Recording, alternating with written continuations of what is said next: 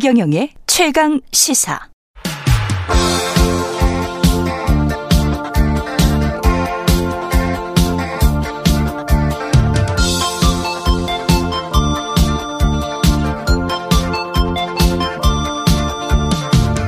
네, 젊은 정치인들과 함께하는 기운찬 코너 젊은 토론 시간입니다. 신인규 국민의힘 바로 세우기 대표 자리하셨고요.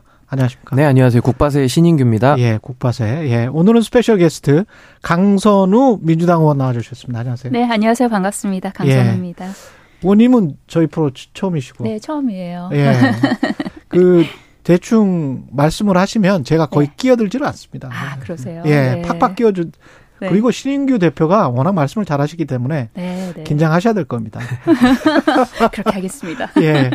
어제 이재명 대표가 기소가 됐고요. 그 다음에 당원의 예외 조, 조항을 적용하기로 했습니다. 정치 탄압이라고 강조를 했고, 어떻게 적절한 판단이라고 보십니까? 의원님은?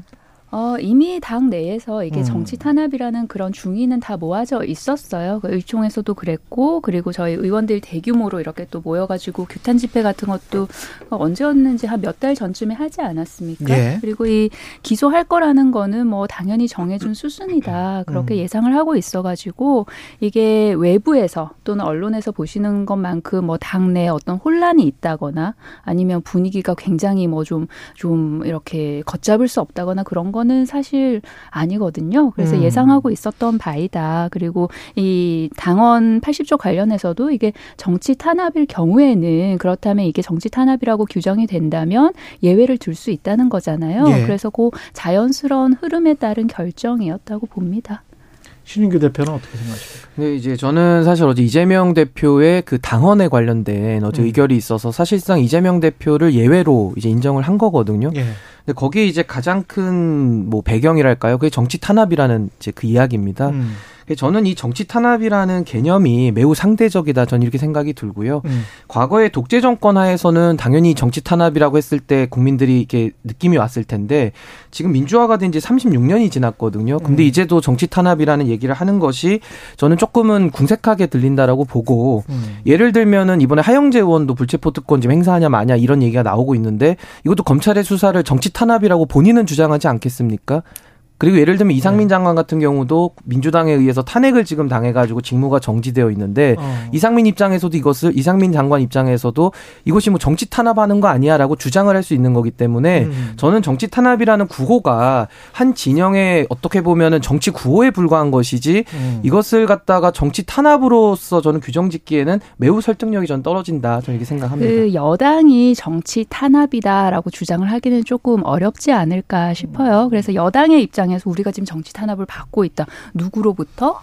우리 자당의 대통령으로부터, 우리 자당의 행정부로부터, 그래서 거기는 조금 모순이 있지 않을까라는 생각이 들고요. 그리고 그 이재명 대표 같은 경우에는 이제 어제 그 기소된 내용을 보면은 핵심적이었던 그 배임 혐의가 빠졌어요. 그 음. 428억이었던가요? 예. 그러면은 저는 그걸 배임은 보면서 들어갔지만 아, 뇌물이 그, 빠졌습니다. 그렇죠. 그렇죠. 예, 예. 약정 관련 내용이 예. 공소장에 포함되지가 않았죠. 그러면은 이 전반적으로 이 내용을 보면은 모순이 굉장히 남게 되지 않았나 싶어요. 왜냐하면 음. 왜냐하면 배임의 동기를 설명할 굉장히 중요한 요소가 경제적인 이익인 거잖아요. 예. 근데 그게 빠졌단 말이에요. 그러니까 개인의 경제적인 이득이 없었다는 거잖아요. 음. 그걸 증명하지 못했다는 것이잖아요. 그러면은 개인의 경제적인 이득 없이 민간업자에게 거액을 막 몰아주는 그런 정치적인 위험을 감수한 그런 정치적인 이익을 위해서 그런 정치적인 위, 위험만 감수를 했다라는 그런 상황만 지금 남은 모순이거든요. 예.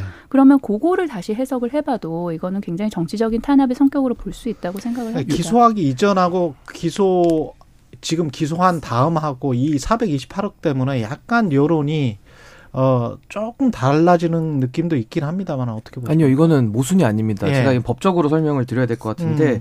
뇌물죄와 지금 배임죄 두 가지거든요. 예. 근데 지금 뇌물죄라는 것은 428억에 대한 그 구두 약정 부분이 좀 빠졌다는 것이고 그렇죠. 이건 추가 기소하겠다는 검찰의 입장이 있기 때문에 예, 모순되는 것이. 아니고 예. 뇌물죄는 국가적 이익에 관한 법익으로 우리가 분류를 합니다. 그리고 음. 배임죄는 재산 범죄로서 개인의 경제적인 이익에 대한 이 범죄거든요. 예. 근데 지금 이 두 분류가 다른 거기 때문에 전혀 모순이 수준이 아니고 음. 배임죄에서도 구속 요건 자체가 배임이라는 것은 어떠한 임무를 위, 위임받은 사람이 그러니까 이재명 시장이죠. 그렇죠. 그 사람이 자기 또는 타인 제3자에게 이익을 몰아줬을 때 그 성남시가 피해를 봐가지고 이게 배임죄가 되는 거거든요. 그러니까 본인이 일원도 안 받았기 때문에 범죄가 성립되지 않는다라는 것은 형법상 구속 요건에 맞지가 않는다는 말씀 먼저 드리고요. 음.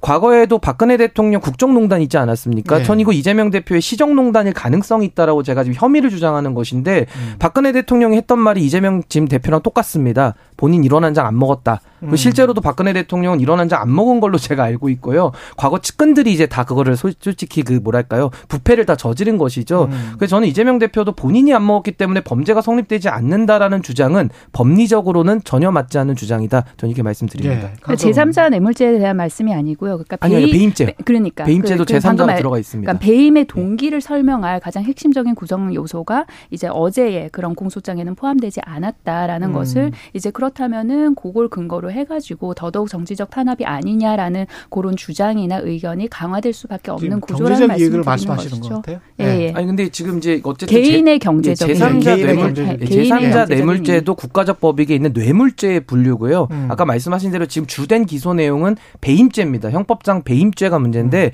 배임죄는 자기 또는 제3자에게 이익을 줬을 때 성립하기 때문에 그렇죠. 제3자라는 요건이 있으니까 근데 제 3자가 이제 뭐 성남시거나 뭐 이랬을 때 아니죠. 자, 다른 사람 다른 사람 그러니까 뭐 나무기 됐든 이- 누가 됐든 뭐 이런 있는 거죠. 예. 나중에 이제 저 경영상의 판단 그때는 확 확실하게 이게 뭐 초과이익 환수를 할 필요가 없이 확정이익으로 가면은 이게 훨씬 더 성남시에 낫다고 생각했다라는 경영상의 판단이다. 라는 것과 근데 예를 들면 이런 겁니다. 그 대기업 회장들이 예. 배임으로 많이 들어가거든요. 그렇죠. 최태원 회장 옛날에 구속된 그렇죠. 적도 있고 많은 분들이 있는데 예. 이 배임죄라는 것이 경영 판단이고 또 지금 이재명 대표는 이게 행정 영역에서는 뭐 행정의 모범 사례다 이렇게 얘기를 음. 하고 있거든요. 그렇죠. 그러니까 이것이 과연 행정의 모범 사례라고 한다면은 민주당에서는 그럼 이런 대장동 형태의 개발을 계속 장려해도 되는 것이냐 음. 전혀 그렇지 않거든요. 음. 그러니까 저는 본인이 억울하다고 하면 법정 가서 다툴 일이고 배임 여부에 대해서는 판사가 판단하는 것이지 그 누구도 이거는 평가할 수는 없다. 그리고 이익의 부분에서도 제 3자에게 갔을 때는 배임죄 성립이 됩니다. 예. 배임 여부를 그 민주당에서 판단을 하는 게 아니죠. 당연히 말씀하셨다시피 이제 사법부의 영역으로 넘어갔죠. 근데 그 공소장 내용에서 그러니까 제가 말씀드리는 거는 배임의 동기를 설명할 핵심적인 요소인 그러니까 개인의 경제적 이익 부분은 분명히 빠져 있다. 그 말씀을 드리는 거예요. 예. 네. 다음으로 넘어가겠습니다. 윤석열 대통령이 내일 서해 수호의 날을 맞아서 천안함 폭침이 북한의 소행이다. 공개 천명할 거다. 이런 보도가 나오는데 이게 어떤 어떤 말일까요? 어떤 메시지, 어떤 함의를 갖고 있는 겁니까? 예, 뭐 윤석열 대통령께서는 이제 서해 수호의 날을 맞아서 음. 관련된 이제 메시지를 내는 것이고 뭐 지금 외교 안보에 대한 이슈가 상당히 예. 지금 어 고조되고 있지 않습니까? 이번에 뭐 한일 관계도 사실은 그 배경에는 음. 뭐 미중 간의 갈등이라든지 또 일본의 그런 팽창적 전략이나 이런 것들 속에서 나오는 것인데 결국 일본과의 관계를 푼 것도 그런 외교 안보적 실리 때문에 이제 그렇게 외교 활동을 한 것이다 이렇게 설명하고 있거든요. 그렇기 때문에 뭐 이런 무거운 메시지가 어 나올 것이라고 현재 예상이 되는 것이고 좀 기다려 봐야 될 것 같습니다. 근데 이게 그 한일 관계도 그렇고 한미일 관계도 그렇고 너무 우리가 북한과 적대적으로 하면서 북중로를 다 상대하는 듯한 그쪽 방향으로 가는 것 그리고 한반도가 잘못하면 전쟁터가 되는 것에 관한 그 우려는 늘 있는 것 같아요. 근데 계속 이제 국가 안보를 강조를 하면서 전쟁에 대한 위험 뭐 이런 것들은 또 국민들한테 좀 불식을 시켜야 되는데 뭐 여차하면 우리도 어떤 국가 안보를 위해서 상시 핵 저쪽에서는 뭐 어떻게 하고 뭐 이게 너무 지나치게 대립구도로 가는 거 아닌가 이런 우려는 있습니다. 저도 비슷한 생각인데 네. 일본 같은 경우는 제국주의 침략의 역사도 있는 이제 음. 전범 국가고 굉장히 그 호전적이고 침략적인 국가거든요. 근데 대한민국은 상당히 좀 다소 저희는 좀 평화주의적이고 그렇죠. 좀 평화를 유지했던 면이 많습니다. 예. 그렇기 때문에 저는 이런 외교 관계에 있어서 안보 정책에서도 일본의 국가적 전략과 이익 그리고 대한민국의 국가적 전략과 이익이 저는 상충되는 부분이 분명히 많이 있다. 그렇기 음. 때문에 북핵 문제에 대해서 한미일 공조의 필요성이 높아진 것은 맞습니다만은 중국과의 관계, 러시아와의 관계 이런 것들도 우리가 우호 관계는 또 유지할 필요는 있는 거거든요. 그렇죠. 그 안에서 저는 균형적인 시각을 가져서 네. 이 한반도를 둘러싼 외교 안보의 그런 뭐 팽창적인 그런 위기 의식에 대해서도 바람을 좀 뺄 필요가 있다. 전 그런 외교 전략을 필요로 합니다. 저도 동의를 하는데요. 예. 그러니까 거의 신냉전 체제지 않습니까? 음. 그러니까 이거 미국과 중국이 지금 전략적인 경쟁을 하고 있는 것이고요. 그럼 대한민국은 여기에서 어디에 서야지 우리 국익을 최대 최대화할 수 있느냐, 극대화할 수 있느냐 이 문제인데 그러니까 쉽게 말씀드리면 줄타기를 굉장히 잘 해야 되는 거죠. 그렇죠. 그러니까 균형 감각을 가지고 그런데 아마 많은 국민들께서 보시면 아 지금 상당히 많이 기울어져 있다. 음. 그럼 중국이랑 러시아는 우리 버리고 갈 거냐, 무역 안 할 거냐, 거기에서 우리에게 주는 어떤 정치적인 그런 제재라든지 외교적인 그런 불이익은 우리가 그럼 다 감수하고 음. 그거를 미국이나 일본에서 오히려 더 이 얻어올 수 있느냐 거기에 대해서는 많은 분들께서 지금 물음표를 찍고 계시거든요. 네, 결국은- 이렇게 계속 간다면 예. 그러면 이게 안보를 지키는 게 크게 두 가지로 보면 이게 평화를 통한 안보가 있고 음. 그리고 힘을 통한 안보가 있지 않겠습니까? 그럼 윤석열 대통령이 지금 추구하는 방향을 보면 이 힘을 통한 더 힘을 키워서 무기라든지 군사력이라든지 더 힘을 키워서 어 안보를 지키겠다라는 그런 방향으로 가고 있어요. 근데 이 힘을 통한 안보는 결국 그 주변 국가들과 함께 이게 계속 에스컬레이트 될 수밖에 없거든요. 이 한계점이라는 게 없어요. 그러면은 그게 계속 에스컬레이트 되다 보면 한반도라는 곳은 우리 대한민국이라는 곳은 이 지정학상 이 열 강들의 대리전이 될 수밖에 없는 구조란 말이에요. 음. 그러면 지금 어디로 갈 것인가라고에 대해서 우리 국민들께서 굉장히 불안감을 느끼고 계시는 거거든요. 근데 아까 그 국바세 신인규 대표가 한 이야기를 저는 국민의힘 당원 뭐 의원 중에서 처음 듣는 거예요, 사실은. 다른 분들은 대통령이 이렇게 쭉 이야기를 하잖아요. 그러면 그 기조로 쭉 따라가거든요. 이 외교 같은 경우도. 근데 이게 좀 다른 이제 전문가들이나 외교 전문가들이 좀 우려를 하는 게 많단 말이죠. 근데 왜 국민의힘 지도부나 또는 뭐 정부 내에서 이런 게 뭔가 견제나 균형이 좀 있어야 되지 않나요? 저는 뭐 음. 국민의힘 안에도 이렇게 저처럼 다양한 의견이 있다는 거 먼저 말씀을 드리고요. 당원이잖아. 예, 저 당원입니다. 저는 외교안보 전략에 있어서 네. 대한민국이 처한 위기가 저는 그 역대 우리 역사상에서 네. 정말 이렇게 외교안보적으로 위기감을 느끼는 때가 있는가 싶을 정도로 전 상당히 위기 국면이라고 저는 보고요. 맞아요. 이런 국면 속에서는 저는 가장 지도자가 주의해야 될 부분이 뭐냐면은 내 생각이 100% 옳다라는 것 저는 그 생각을 버려야 된다고 생각합니다. 왜냐하면 아니 외교안보라는 것이 다양한 나라의 국익들이 충돌되는 지점이고 과거에 뭐 세계 대전도 여러 차례 있었습니다만은 그 누가 이렇게 막을 수 있는 게 아니지 않습니까? 그렇죠. 그러니까 좀 저는 이 역사 앞에 좀 겸손할 필요가 있다라는 말씀을 먼저 드리고요. 음. 저는 뭐 지금 국민의힘 안에서도 다른 소리가 안 나온다 이런 말씀하시지만은 예. 이 외교안보라는 것이 대한민국의 국익에 가장 그 부합하는, 그러니까 국익 중의 국익 아니겠습니까? 예. 그래서 저는 이 부분에 대해서는 당 내에서도 좀 올바르고 균형적인 시각들을 좀 많이 목소리를 내야 된다 이렇게 생각합니다. 예. 대통령의 국무회의 모두 발언 굉장히 뭐 취임사보다 더 길었다고 하는데 근로시간 유연화와 관련해서도 그렇고 한일 관계 뭐 미래를 위한 결단이다. 어떻게 보십니까? 설득력이 있었습니까? 보통 우리가 이야기를 굉장히 길게 할 때는 예. 뭔가 좀 잘못되고 있는 거를 아. 감지하거나 예. 내가 뭘 좀 잘못했을 때 변명이 굉장히 길어지죠. 그러니까 이번에 그 일본 관련한 외교도 그렇고요. 그리고 노동시간 유연화도 그렇고 이게 굉장히 너무 즉흥적이고 어 1차원적인 결정이라는 생각을 많이들 느끼실 거라고 저는 생각해요. 그러니까 예. 대통령이 대통령께서 그 후보 시절부터 약간 왜 좋아 빠르게 가. 이, 이런, 이런 방향이 조금 있었잖아요. 음. 그래서 그런 맥락에서 이해를 해보면 이해가 안 가는 것도 아니에요. 그래서 이렇게 일방적으로 예. 좀 설명 내지는 좀 가르치듯이 이렇게 말씀을 하셨는데, 근데 그 내용 중에도 좀 지적을 해야 될 부분이 많은 것 같아요. 그러니까 예를 들면은, 어, 본인이 이번 대일 외교를 조금, 어, 설명하는 과정에서 박정희 대통령 예도 들고 또 김대중 대통령 예도 예. 들지 않았습니까? 예. 근데 이, 이 두 대통령의 결단은 우리가 뭐, 기본적으로 우리가 뭐를 좀 받아올 수 있느냐. 우리 이거를 좀 양보한다면 뭐를 좀 받아올 수 있지?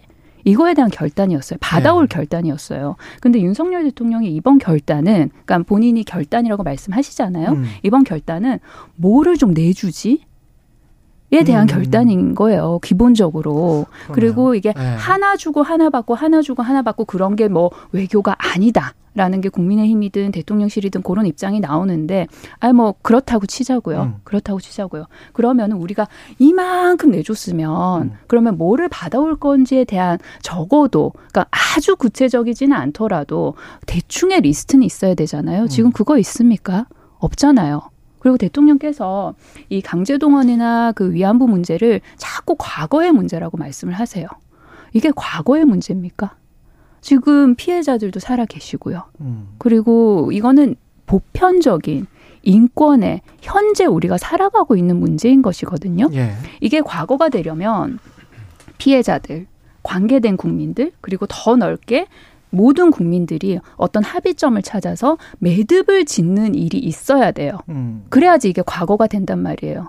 그렇지 않잖아요, 지금 상황이. 예. 그러니까 이게 과거가 아니다. 그러니까 과거가 자꾸 미래를 발목 잡아서는 안 된다고 말씀하시는데 현재의 일이에요. 현재 진행되는 일이라는 말씀 드립니다. 예. 예, 저는 그 특히 외교 영역에 있어서는 전임 정부의 영향이 없을 수는 없습니다. 음. 왜냐하면 지금 1년 정부 맡은 지 1년 됐지만은 과거의 외교의 그 역사성 위에서 지금 정부가 지금 하고 있는 그렇죠. 거거든요. 예. 그렇다면 저는 문재인 정부와에서 그럼 과연 지금 균형 있는 외교에 대해서 우리가 다 동의를 여기서는 하고 있는데 음. 당시에도 그럼 균형 있게 했느냐 를 봤을 때 일본과는 완전히 그냥 담쌓고 지냈고요. 뭐 상당히 꽤 경제적인 위기면 국면도 있었고 음. 북한과의 굉장히 밀접한 관계를 오히려 추구를 했었고 끌려다니는 식으로 퍼주기 외교를 했었죠. 근데 지금 일본의 자리가, 그러니까 북한의 자리로 문재인 대통령이 했던 것처럼 윤석열 대통령은 일본에 대해서 지금 그렇게 하고 있는 거거든요. 일방적으로 끌려가면서 많은 걸 내주고 있는 것인데 저는 윤석열 대통령께서 검사를 지내셨기 때문에 특히 또 특수부 검사를 하지 않았습니까? 예.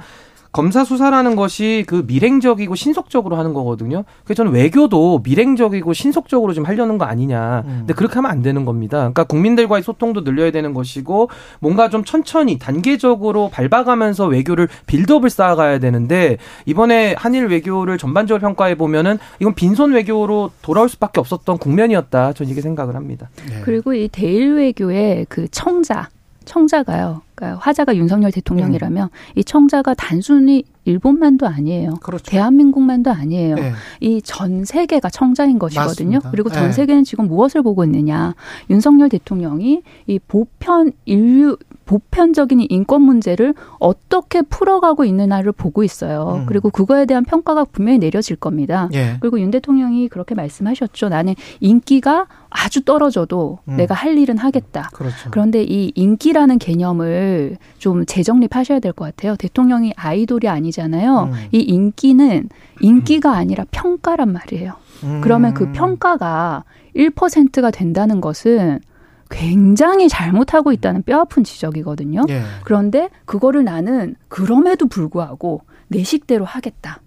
그거에 대해서는 다시 한번 생각해 보셔야 될 것 같아요. 그리고 짚어야 될 게 사법부 대법원 판결을 지금 행정부가 사실상 뒤집, 뒤집어 엎은 건데 그럴 수가 있느냐. 그 다음에 이 이후에 아, 그 독도를 막 안 했다고 합니다만은 하여간 위안부 합의든 뭐 여러 가지 이야기를 했다라고 하는데 대통령이 어떻게 발언했는지도 궁금하고 어 민주당은 지금 대통령 탄핵 사유다 또는 외교부 장관 탄핵 사유다 이렇게 지금 이야기를 하고 있는데 일단 탄핵 사유는 되는 겁니까? 어떻게 보세요? 뭐 탄핵 사유라는 것은 네. 헌법과 법률을 위반했을 때 네. 이제 되는 것인데 뭐 과거에도 두 차례 탄핵을 우리가 경험해 봤습니다만은 노무현 대통령 당시에도 헌법과 법률 위반은 있었지만 음. 탄핵에 이를 정도 아니었다 해서 기각이 난 거고요. 음. 박근혜 대통령 때는 인용이 된 거거든요. 그래서 저는 뭐 탄핵이라는 얘기를 민주당이 계속 꺼낸다고 해서 제가 뭐 그 자체를 좀 비판하고 싶지는 않습니다. 음. 헌법상 부여된 권한이고 뭐 이상민 장관도 지금 탄핵했지 않습니까? 음. 그래서 저는 뭐 그 권한이니까 그건 존중은 하는데 매 사안마다 가장 센 워딩이라고 할 수 있는 탄핵, 탄핵. 뭐 퇴진 이런 거를 매일 갖고 오면은 어. 조금 이렇게 좀 영양가가 떨어진다 해야 될까요? 국민들에게- 정말 적재적소일 때 그걸 딱 써야 되는데 음. 매번 그 탄핵이라는 용어도 인플레가 되면은 아. 그 단어에 대한 힘을 잃는다 저는 이런 말씀 드리고 싶고 이 법적인 문제를 말씀드리면은 윤석열 대통령께서 그 구상권에 대해서 뭐 청구하지 않겠다 이런 발언하셨는데 이것은 구상권의 시효가 10년이기 때문에 윤석열 대통령 이후 임기에도 구상권 행사하면 할 수 있는 거예요. 그래서 이거에 대해서는 본인이 조금 그 좀 선을 좀 넘어서 좀 음. 월권적인 발언을 하신 거다 이렇게 지적하는 것이 저는 맞을 것 같고 만에 하나 이것을 뭐 포기각서를 써준다거나 여러 가지 법률적 조치들을 더 나아가서 할 수가 있거든요. 예. 그렇다면 그 부분에 대해서는 추후적으로 법률상 문제될 수 있는 부분들이 조금은 있다. 그래서 저는 위법사항이 1%라도 있으면 하면 안 되는 거거든요. 그러니까 대통령께서도 이런 위헌 위법 사유를 잘 검토하셔서 저는 국민들께서 동의하지 않는 부분들은 좀 자제하시는 것이 좋다. 고삼권 부분은 대통령실에서도 인정을 했어요. 그러니까 윤석열 대 통령 임기 내에는 그러지 않을 것이다. 그러니까 음. 반대로 생각하면 임기 이후에는 우리도 잘 모르겠는데 그렇죠. 예. 그럴 수도 있는데 그런 이야기잖아요. 그래서 대통령실에서도 이건 인정을 했고 그 이 사법적 판단 그리고 이 사법적 판단에 의해서 피해자들이 획득한 권리를 행정적인 형 행정적인 행위로 인해서 완전 형이화시켜 버린 거예요. 그렇죠. 대통령께서 예. 그렇다면 이거는 상권 분립도 침해인 것이고요. 예. 그래서 헌법 관련해 가지고 누구보다도 잘 알고 계실 윤 대통령께서 음. 왜 이런 결단을 음. 하셨는지 저는 굉장히 의문스러워요. 그러니까 이게 너무 상식적이지가 않아서 음. 그러니까 서로 가장 많이 물어보는 질문이 왜 그런 거야? 음. 라는 거예요. 도대체 이번에 왜 그런 거지? 그런데 그거에 대한 답이 뾰족하게 나오고 있지가 않아요. 예. 근데 저는 이렇게 결단을 할 수는 있다고 보는데 음. 결단을 하려면 일단 피해자들 계시잖아요. 그렇죠. 그럼 피해자분들 좀 찾아가서 설득도 하시고 그렇죠. 의견 들으시고 예. 야당하고도 좀 대화를 하고서 결단하셨으면 좋았을 텐데 음. 그 앞부분이 빠졌기 때문에 저는 굉장히 부적절하다 이렇게 봅니다. 아, 그리고 이 예. 강제 동원 위안부 문제는 피해자들만의 문제로 국한을 시키면 안 돼요. 대통령께서도 국무회의 발언에서 계속 피해자를 강조를 하셨거든요. 음. 그럼 만약에 그러니까 그럴 리는 없지만 만약에 강제동원이나 위안부 피해자들께서 아 우리 사과 안 받아도 괜찮고 음. 우리 아무것도 안 받아도 괜찮아라고 만약에 말씀을 하시면 음. 그렇게 결정을 하시면 그럼 국가는 어 그래요 괜찮아요. 우리 국민들도 아 그래요 됐어요. 이럴 겁니까? 그러니까 이게 피해자의 문제가 아니라고요. 피해자들만의 문제가. 그런데 피해자들만의 문제인 것처럼 굉장히 축소시키는 이 대통령의 태도 또한 굉장히 문제입니다. 예. 근로시간 관련해서 이야기를 좀 해야 될 것 같은데, 뭐가 지금 정부의 입장인지는 모르겠습니다, 저도. 계속 팔로우를 하고 있는데, 주 60시간 이상은 무리다라는 대통령의 이야기가 나왔습니다만은, 어제 어떤 방송사에서도 그 이야기를 하더라고요. 그러면 60시간 일하는 건 괜찮냐? 근로자들이. 우리가 8시간 일하고 4시간 더 일하면 60시간이 되는 거거든요. 법정 근로시간이 40시간이니까. 그러면 10시에 퇴근하는 거예요? 월요일부터 금요일까지? 그건 괜찮습니까? 저는 그러니까 지금 노동개혁에 대해서는 토론이 조금 어려운 게 이게 지금 뭐 안 자체가 우왕좌왕하고 있기 때문에 예. 저도 이 부분은 굉장히 정부가 신뢰를 잃을 수 있다. 그래서 예. 이 부분은 구조적으로 좀 개선이 돼야 될 것 같고요. 제 개인적인 입장은 52시간이라는 이제 문재인 정부가 했던 이 개혁에 대해서는 전 좀 더 지켜볼 필요는 있다라고 봅니다. 그러니까 예. 시간에 대해서도 52든지 60이든지 69든지 아직 다 검증하기가 어렵거든요. 예. 그래서 저는 노동시장의 경직성 이런 것들을 좀 유연하자라는 큰 틀에선 전 동의를 하고 그 세부적으로 봤을 때 근로 시간의 문제, 고용과 해고의 문제, 내지는 노동시장 이중 구조의 문제, 뭐 아니면 성과 보상제로 변환하는 문제, 이 다양한 개혁 과제들이 있는데 너무 시간에만 집착하다 보니까 전 이런 문제가 좀 생긴 것 같다 이런 평가를 하고 싶습니다. 아, 대통령실에서 이제 발표 이후에 관련해서 얼마나 오락가락했냐면 3월 6일에 이제 고용노동부에서 발표했죠. 예. 그리고 한 일주일 있다가 윤 대통령이 아 이거 안 돼. 전면 재검토를 지시를 해요. 근데 같은 날 한덕수 총리는 아 원점 재검토 아니야. 라고 음. 말을 해요. 그러고 나서 이틀 있다가 갑자기 60이라는 숫자가 튀어나오거든요. 대통령께서 주 60시간 이상은 무리다. 근데 대통령실이 그 대통령의 말을 거의 또 뒤집어요. 음. 그러니까 아 가이드라인 아니다. 60시간 이상 될 수도 있다고 또 다시 이야기를 해요. 대통령 개인의 생각이다. 예. 그러고 나서는 다시 대통령이 주 60시간 이상 근무하면 뭐 건강에 무리가 온다. 뭐 그, 네. 그렇게 다시 말씀을 하셨고. 근데 후보 시절에는 120시간 말씀하셨어요. 그랬죠. 예, 120시간 말씀하셨고 그 다음에 69, 64, 60. 네. 근데 이게 무슨 이 노동 시간이 흥정의 대상이 아니잖아요. 던져놓고 어 요런이 안 좋네 좀 줄이자. 또 던져볼 아 별로네 야 더 줄여 이건 아니잖아요. 그리고 69시간 이렇게 가면 이게 몰아서 일하고 이제 몰아서 쉬라는 거 아니에요? 예. 그러면은 애들 그럼 아이들 밥을 몰아서 주고 몰아서 굶기고 아니, 돌봄도 몰아서 하고 그다음에 몰아서 방임하고 네. 뭐 이렇게 할 겁니까? 근데 두 가지 지적하고 싶은 게 음. 노동 시간 총량을 늘리자는 취지는 아니었다라는 거는 명확하게 해야 될 것 같고요. 그러니까 연그한 말씀. 단위를 단위를 예, 보자는 예. 거잖아요. 근데 이제 문제는 뭐냐면 노동 시간도 조금은 유연화를 해서 그러니까 음. 본인들이 선 그러니까 노동 시장이라는 것이 지금 문제가 뭐냐면 굉장히 경직돼 있고요. 일괄 규제를 하다 보니까 노동 시장은 각각의 영역이 다 다릅니다. 예를 들면 뭐 직장 다닌 분도 있고 뭐 프리랜서도 있고 다양하잖아요. 이걸 좀 유연화해서 좀 적재적소에 맞는 그런 숨구멍을 좀 틀어주는 좀 그런 노력은 필요하다고 봅니다. 맞아요. 유연화 는 저도 동의를 해요. 그러니까 예. 이게 업계나 산업별 따라서 굉장히 다른 거잖아요. 예. 그러니까 뭐 계절성 산업도 있는 그렇죠. 것이고 그리고 뭐 IT나 그러니까 이게 업계의 어떤 특성 그 일의 특성에 따라서 좀 유연화를 검토를 해야 되는 것이지 이렇게 일괄적으로 120, 69, 64, 60 이렇게 가는 거는 굉장히 혼란만 부추기는 거죠. 이게 사실 꼬이게 된 게 제 추측입니다만은 주 52시간 그 문재인 대통령 때 한 거를 이걸 어떻게든 이제 엎어야 되겠는데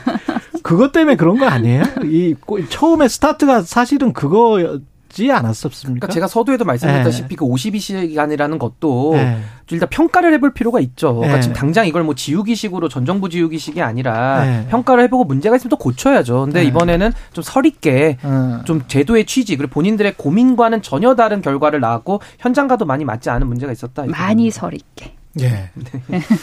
알겠습니다. 애니버서리 부기이님 등이 뭐 여자분 성함이 뭐냐 여자분 성함 여자- 강선우입니다. 예, 이렇게 이야기를 하셨습니다. 강선우 의원입니다. 더불어민주당 강선우 의원이고요.